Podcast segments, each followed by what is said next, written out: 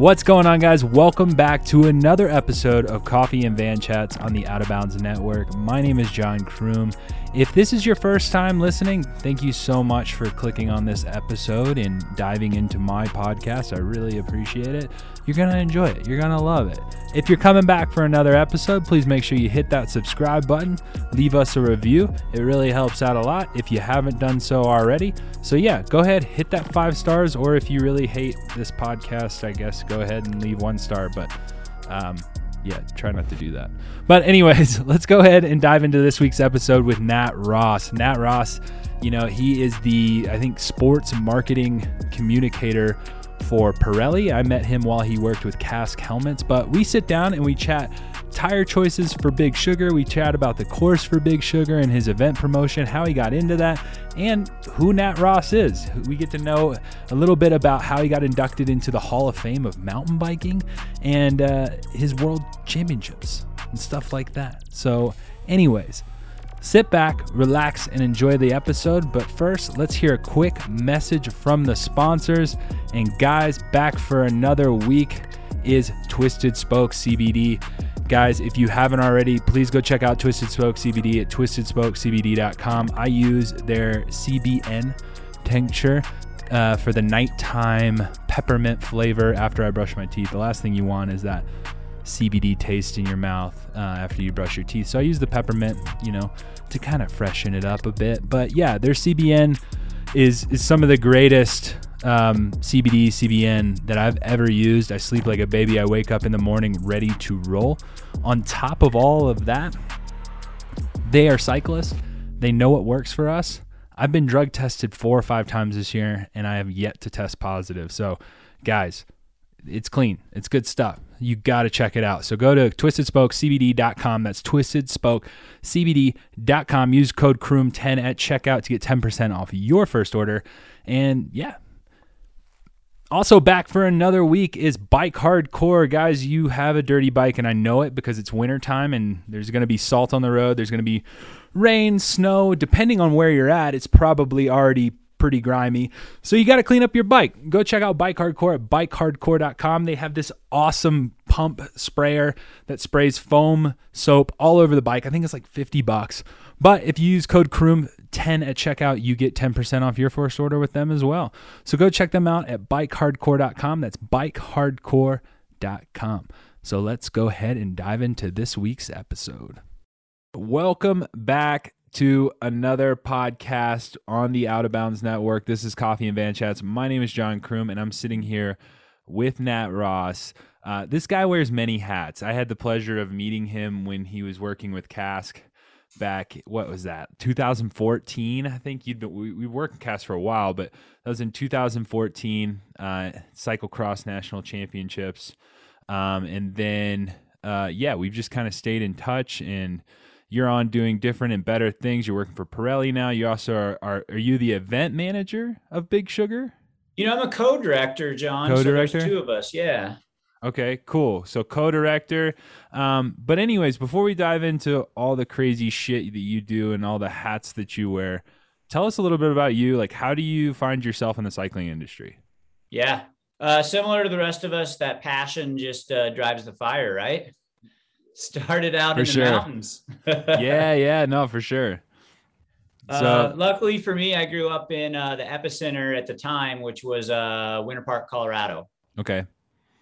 Yeah, and so did you race like you know for people that don't know you? I mean, you're being you're being kind of humble, so I want to like dive into a little bit of like your background and and where it all gets started. Yeah, uh, we'll, we'll just kind of go back a few years, many, many years, uh, back, right back to the racing days. I did race on the factory team. I was lucky enough to be in that era where mountain biking was the pinnacle. Uh, yeah. It surpassed kind of the popularity of road cycling as far as television, at least locally in uh, North America. So I was on the uh, Gary Fisher factory team. I did a 13 year stint on that team. Uh, which is uh, for those of the folks that are listening in, wondering what Gary Fisher is, was he was yeah, the, That's a the, good point. Some people might not know what that is. Yeah, let's fill them in, John. Yeah, yeah. so go for it. Yeah, um, Gary Fisher uh, was one of the folks, an early pioneer for the mountain bike. started uh, a company called Mountain Bikes uh, with Tom Ritchie that morphed into um, Fisher Bikes, which then turned into Gary Fisher, which later on was acquired by Trek the same years as uh, Klein uh, and Bontrager uh, and LeMond. So that that's why Trek morphed into the Giant. Uh, there used to be factory teams out there for all of those, and I raced on the Gary Fisher team, which uh, back then we had car sponsors. Uh, originally started off with Saab. Again, yeah. dating myself. Saab's no longer a manufacturer for yeah. autos over here. Um, and then had uh, about 12 years or uh, 10, 10, year, 10 to 12 years with Subaru North America. So free cars every year, compliment to Subaru. Wow. Yeah. No. Right on. And uh, you're an inductee into the Hall of Fame. Am I right? Yeah. Um, Mountain Bike Hall of Fame. Mountain Bike Hall of Fame, 2008. Um, every every year there are several athletes that get inducted into the Hall of Fame. Yeah. Uh, myself and Brian Lopes were the athletes for that year. Uh, and and my I guess for me, yes, racing uh, obviously as a mountain bike racer, that's uh, your accolades and results carry you. But yeah. the, the, the main thing I think the reason I'm in the Hall of Fame is the 29 inch wheel. So I was the first athlete um, to to kind of race that wheel um, wow. and bash head to head against with the UCI multiple years. Um, to be able to for it to then be legal enough to race in a UCI World Cup. Wow, no, that's that's that's actually really cool, man. Um, and so you were inducted in 2008 into the Mountain Bike Hall of Fame, which is pretty epic. And like I said, I think I think you're being very humble on on your accolades in cycling, and it's it's super cool to kind of kind of dive back into that. But uh, yeah, man. So so tell us tell us where where that takes you now. So w- yeah. where does your where does your start in the industry come from? Like I said, I met you when you worked with Kask, which you're still you know, still have a great relationship by working with Pirelli, you know, keeping those companies pretty tight. But where yeah. where does your relationship like I guess transfer from bike racer into marketing and sales and whatever else in the industry? Yeah, and that's the hard part is to know when to hang it up when you're done racing the bike, and then um, how bad you really want to work in the industry and what it takes so I, I, will say for those out there that want to get a job in the industry, um, it is uh, a little bit more that the paychecks are more steady than bike racing sometimes. they and, can be, uh, yeah, they can be. Yeah, and uh, if you do it right, you can still ride your bike or even race your bike. So I just came back from the Sea Otter, got 16th in the enduro um, after working the event uh, with Pirelli. So I still I still like to race my bike, John. Wow, man, no, that's sick. So so, what was the first company, I guess, that did you start working with in the industry?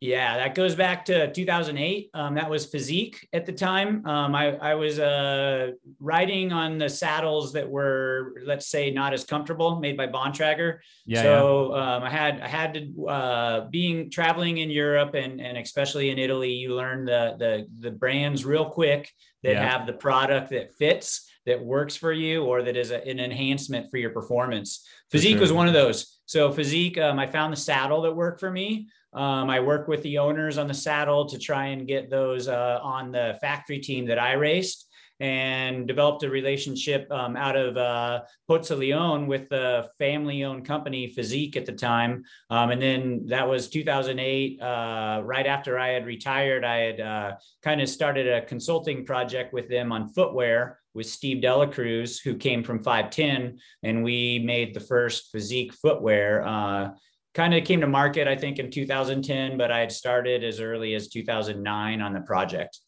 No, wow. And then, and then, so then your move from Fizik was that to Kask or? What, and there what, were a couple steps in between. Yeah. yeah. So um, the, the owner of POC, his name Stefan uh, Ytterborn, was at the time uh, in Stockholm, Sweden, wanting to take the three ski products that he had to the market. Uh, so he had a Cortex full face downhill helmet, uh, knee pads, and goggles.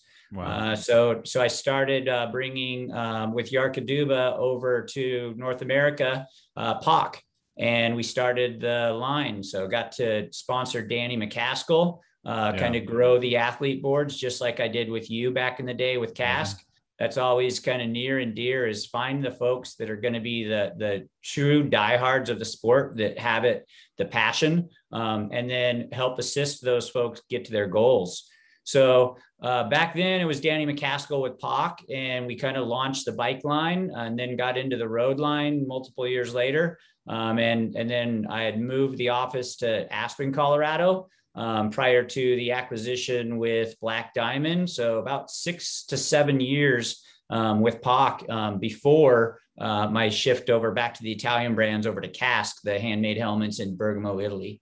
Sweet. No, that's awesome, man. And and you know, it, it's interesting that you bring up like list of athletes because this is something that we've talked about on a few podcasts prior. You know, we had we had the pleasure of having Meredith Miller on from Shimano. Um, we had uh, Walker Haig from Canyon, so we also chatted with him a little bit. Um, but sponsorship model, you know, mm-hmm. I don't mm-hmm. think I've had somebody on the podcast that is as well experienced as you or has been in the industry, like in the industry, like working in the industry with the athletes as long as you have. Because I mean, you've since 2008. What is that? I'm trying to do quick math here. What's that? That's almost 12 years, right? No, it's 13 years. So 13 years of of seeing the industry change.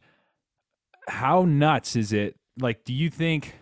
it has changed drastically and do you think it's going to change again because my biggest conversation you remember when united healthcare and even you know like date back to date back past united healthcare and what was it uh you know exergy or something like that um where they it was all results based like mm-hmm. a lot of it's results based and now you could never have raced a bike and be fully supported and sponsored and probably making more money than you ever made on united healthcare so what what do you think of the new sponsorship model and like how those things are going and what does a brand like Pirelli look for now? Yeah. I guess that's a um, loaded question, right? You know? No, but you're onto something, John, because honestly, racing a bike is not all about getting on the podium. And it's certainly not about um, doing things to get to that spot that, that don't align with the brands. So um, first and foremost, I will say that for companies to be successful, the, the sports marketing wing or division um, should spend a, a, lot of time researching once they have their mission out, um, researching the athletes available. And then uh, what I always do is I make a target list. And uh, guess what, John, you were on that target list back in the day. yeah, yeah. Um, and and how you get on the target list for those folks that uh, that are uh, engaging and trying to get to the next step you you are active with your communication. So let's say that you did an event um, but you didn't get the result that you wanted. The the communication that rolls out of that is not a disappointment. It's not a, a blaming on the product or or a bad attitude. It's okay what can i do to get to my next step where i where i'm going for the season? And and just kind of a an upkeep of a, a good attitude as well as the quest and communicating that quest of a desire to better your performance. So there are athletes out there all the time that uh, have that approach, but they don't quite get that step of communicating it to the brands. Um, yeah. They might miss that mark.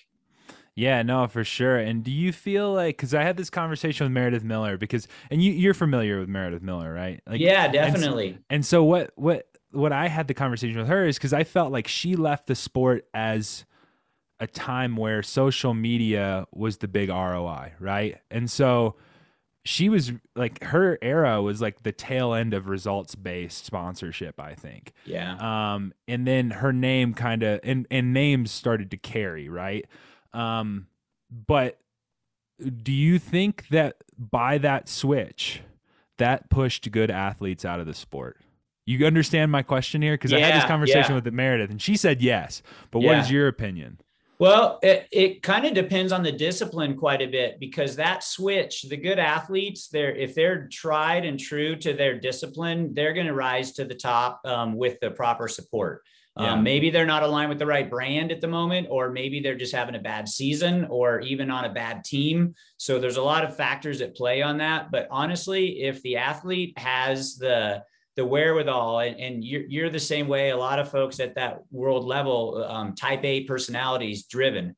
Yeah. Um, no no one's really going to get in the way of what you need to do. And if they do they might be a little bit more determined than you or driven uh, on, on, certain aspects events or races. So I, I would say it, it, depends on the circumstance also also the um, sometimes the age of the athlete or even the federation that the athlete um, is is going through the ranks in. So there's so many variables out there that and and Meredith as a road racer back in her day, she was in the prime with the gals when they were you really had to put your time in in the off season from the training camps on. And and that format's changing a little bit now. So these days you could still go to the training camps but you could be active on social media and then help the team out um, for certain key events and still be named to the roster the next year yeah no and and that's the interesting part like part of me because you know like even me and, and, and my brands know this and brands that i work with like the whole reason why I race gravel is because that's the ROI. Like that's, you know, the whole reason why I race the dirt, that's the ROI. When in reality, my main goal is the Paris Olympics. But, mm-hmm. and I never really realized it until Unbound. But, you know, I got third place at Unbound in the 100 mile.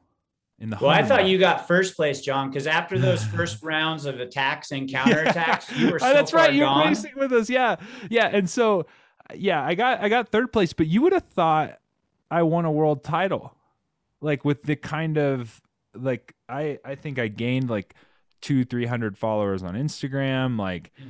I was getting articles written about me. I had I had national team coaches writing out to me. It was it was wild. And so that was the day that it fully clicked for me that there's something to this gravel thing. There's there's some sort of media and ROI attention to this gravel thing. And and so yeah, it's it's kind of interesting because you know, I do think some people have left the sport because they're solely like I don't want to race gravel. Like I'm a bike racer. Like I'm not a I'm not an influencer, I'm a bike racer. Why am I doing this shit? Like literally, I think that's what's happening. Um, but then again, I wonder, you know, where that, that would have put him in the top tier of sport. Yeah, well, so I had an experience early on, um, I don't know, 15, 16 years ago. My my team director asked me to come back and race this race in Kansas when I was in Europe doing Swiss Cups and World Cups. Got asked to uh, come back and do this gravel race, and I stuck my nose up and said, "No, I'm not coming back. I'm. Why would I go to Kansas for a race?" Yeah. Um, so, so I, I also uh, was victim of the attitude early on. I could have come and experienced the beautiful thing, which was DK now Unbound. Um, so there, there is a big misconception in a lot of places uh, all over the world about gravel, and it's it's changing now. It's changed drastically this year. The level and caliber of events, including the BWR calendar, that then the expansion this year. Yeah, um, every race has a legitimate field and deep yeah, and I think I think too, like to go back to what you were saying about sticking your nose up, it's like it's almost like investing in Bitcoin. Like if you would have won that race back then, like you would be a legend today just because you at some point you had won that race at some point. I mean, look at like Dan Hughes, Yuri Hauswald before it like really took off and got popular. And I'm not taking away from their wins. I'm not saying that they won because nobody showed up because obviously they showed up and they raced really hard but they will forever be in the book in a list of names of Ian Boswell, you know, Colin Strickland. You go down the list, and same with Alison Tetrick and and and the ladies side of things too. It's it's gotten legit. Um, it's gotten really legit, and so um, yeah, and so that kind of turns us into your co-founder race, Big Sugar. yeah, like, that's pretty legit. I mean, um how did you find yourself a part of that? And did you find the race or like how or did you ah find, yeah it, it, the gravel crowd the family finds you right? So yeah, yeah. ironically enough my wife at the time was working at uh we were probably two years into relocating from colorado to bentonville arkansas and my wife uh, had been talking to the founders of dk trying to get them to put an event on in arkansas so yeah. what does she do? She said, uh, Nat's been Nat's been putting on events for 20 years. So um, last couple big events I did were uh, massive events, like 5,000 uh, competitors or or riders, uh, and let's say like the triple bypass in Colorado. So uh, I stepped down from doing the big events, but uh, my wife Amy Ross said, "Hey, I think Nat would love to do the event." And then the women were doing the women's campaign. They said, "Let's get a women's ride director. Let's have somebody like Nat, who's put on events before, uh, help onboard Gabby Adams and get her to be the event director." And that kind of that was the goal for this year, actually last year. But uh, the event, as we all know, we all skipped a season. So fast forward, October 23rd, it will be our first annual uh, Big Sugar and Little Sugar event in Bentonville. Nah, dude, and that's super cool. Did you so? what's the stats like? I love to have these conversations. I love having. The, I had this, you know, before we we lost Mark Sakowitz. You know, we used to he used to text me and be like, "It's sold out in like ten minutes." Nice. You know, and so like, what's the stats right now for Big Sugar? How's it looking? Yeah, so this is Lifetime, right? So Lifetime yeah. knows the portfolio. We sold out in under six minutes. Uh, the, wow. the, launch date that we opened up registration, so it sold out so fast it surpassed the entire team's expectations. It was lightning fast. No, that's amazing. And so, what what what do we have to expect for Big Sugar? What what do we have coming up? If we're if we're a racer coming to Big Sugar, what what should we be expecting?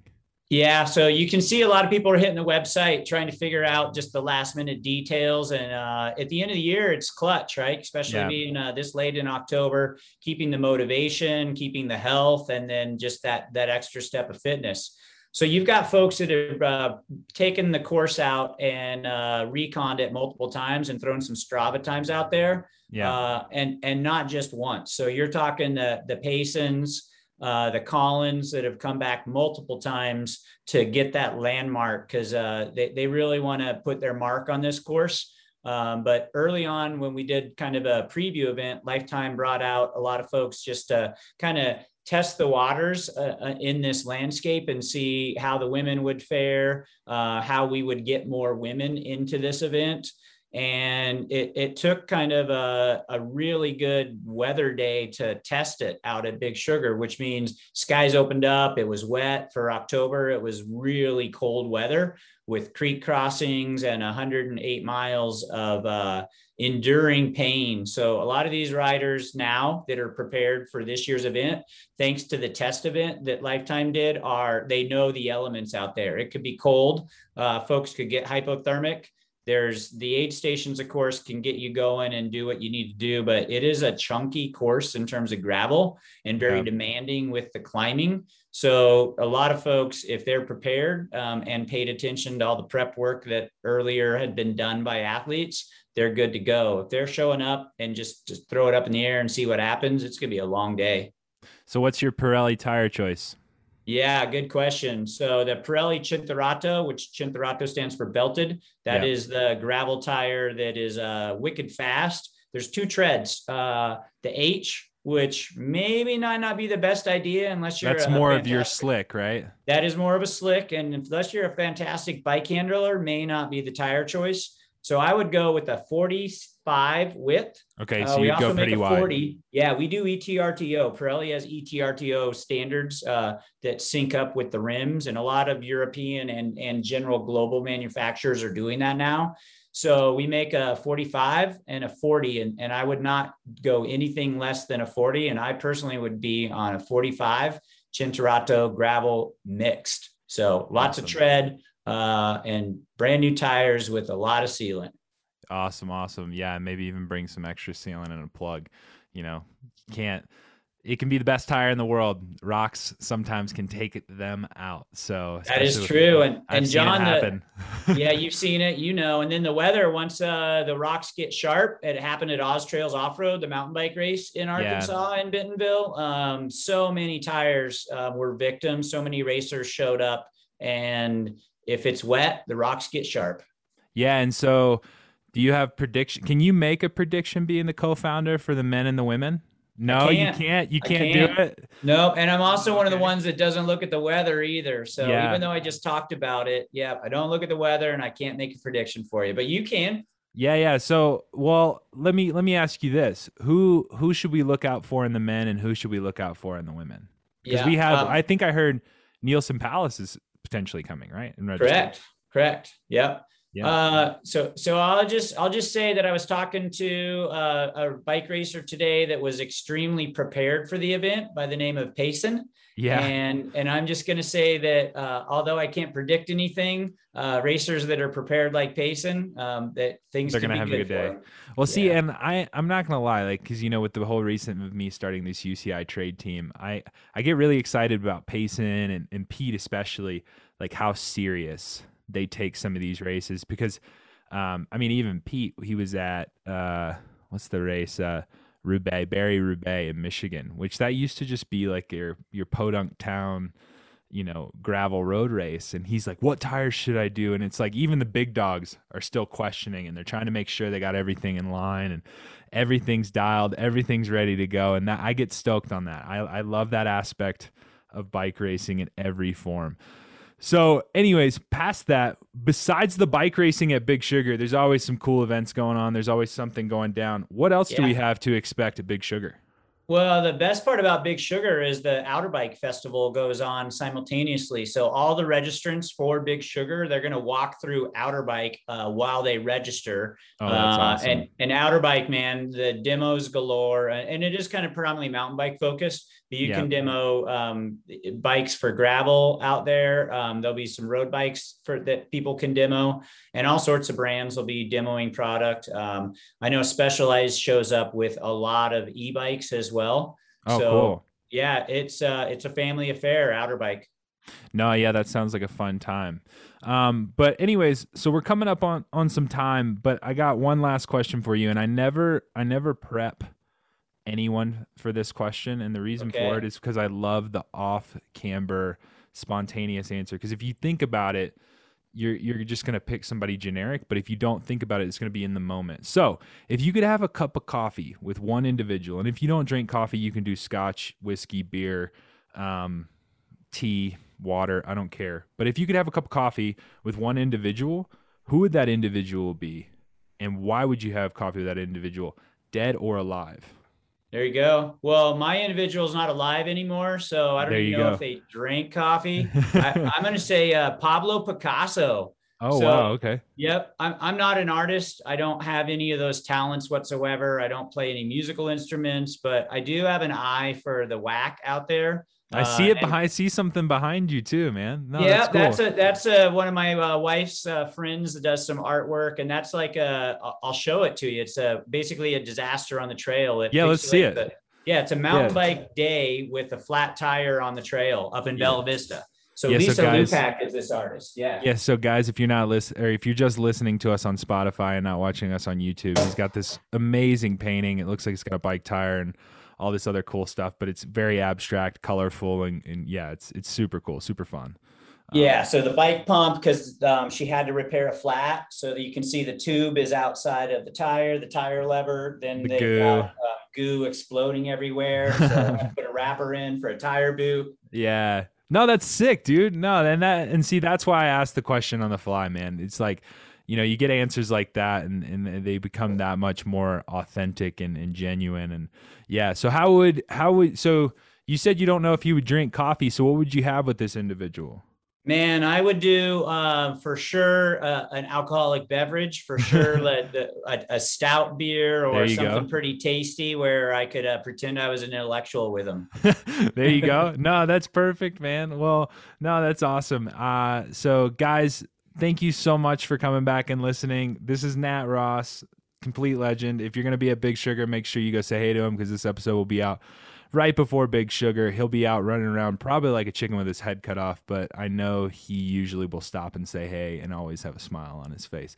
So, guys, you can check out Nat Ross's social media down in the description below. You can check out Pirelli Tires as well down in the description below. Um, and yeah, we'll see you next time. Thanks, guys.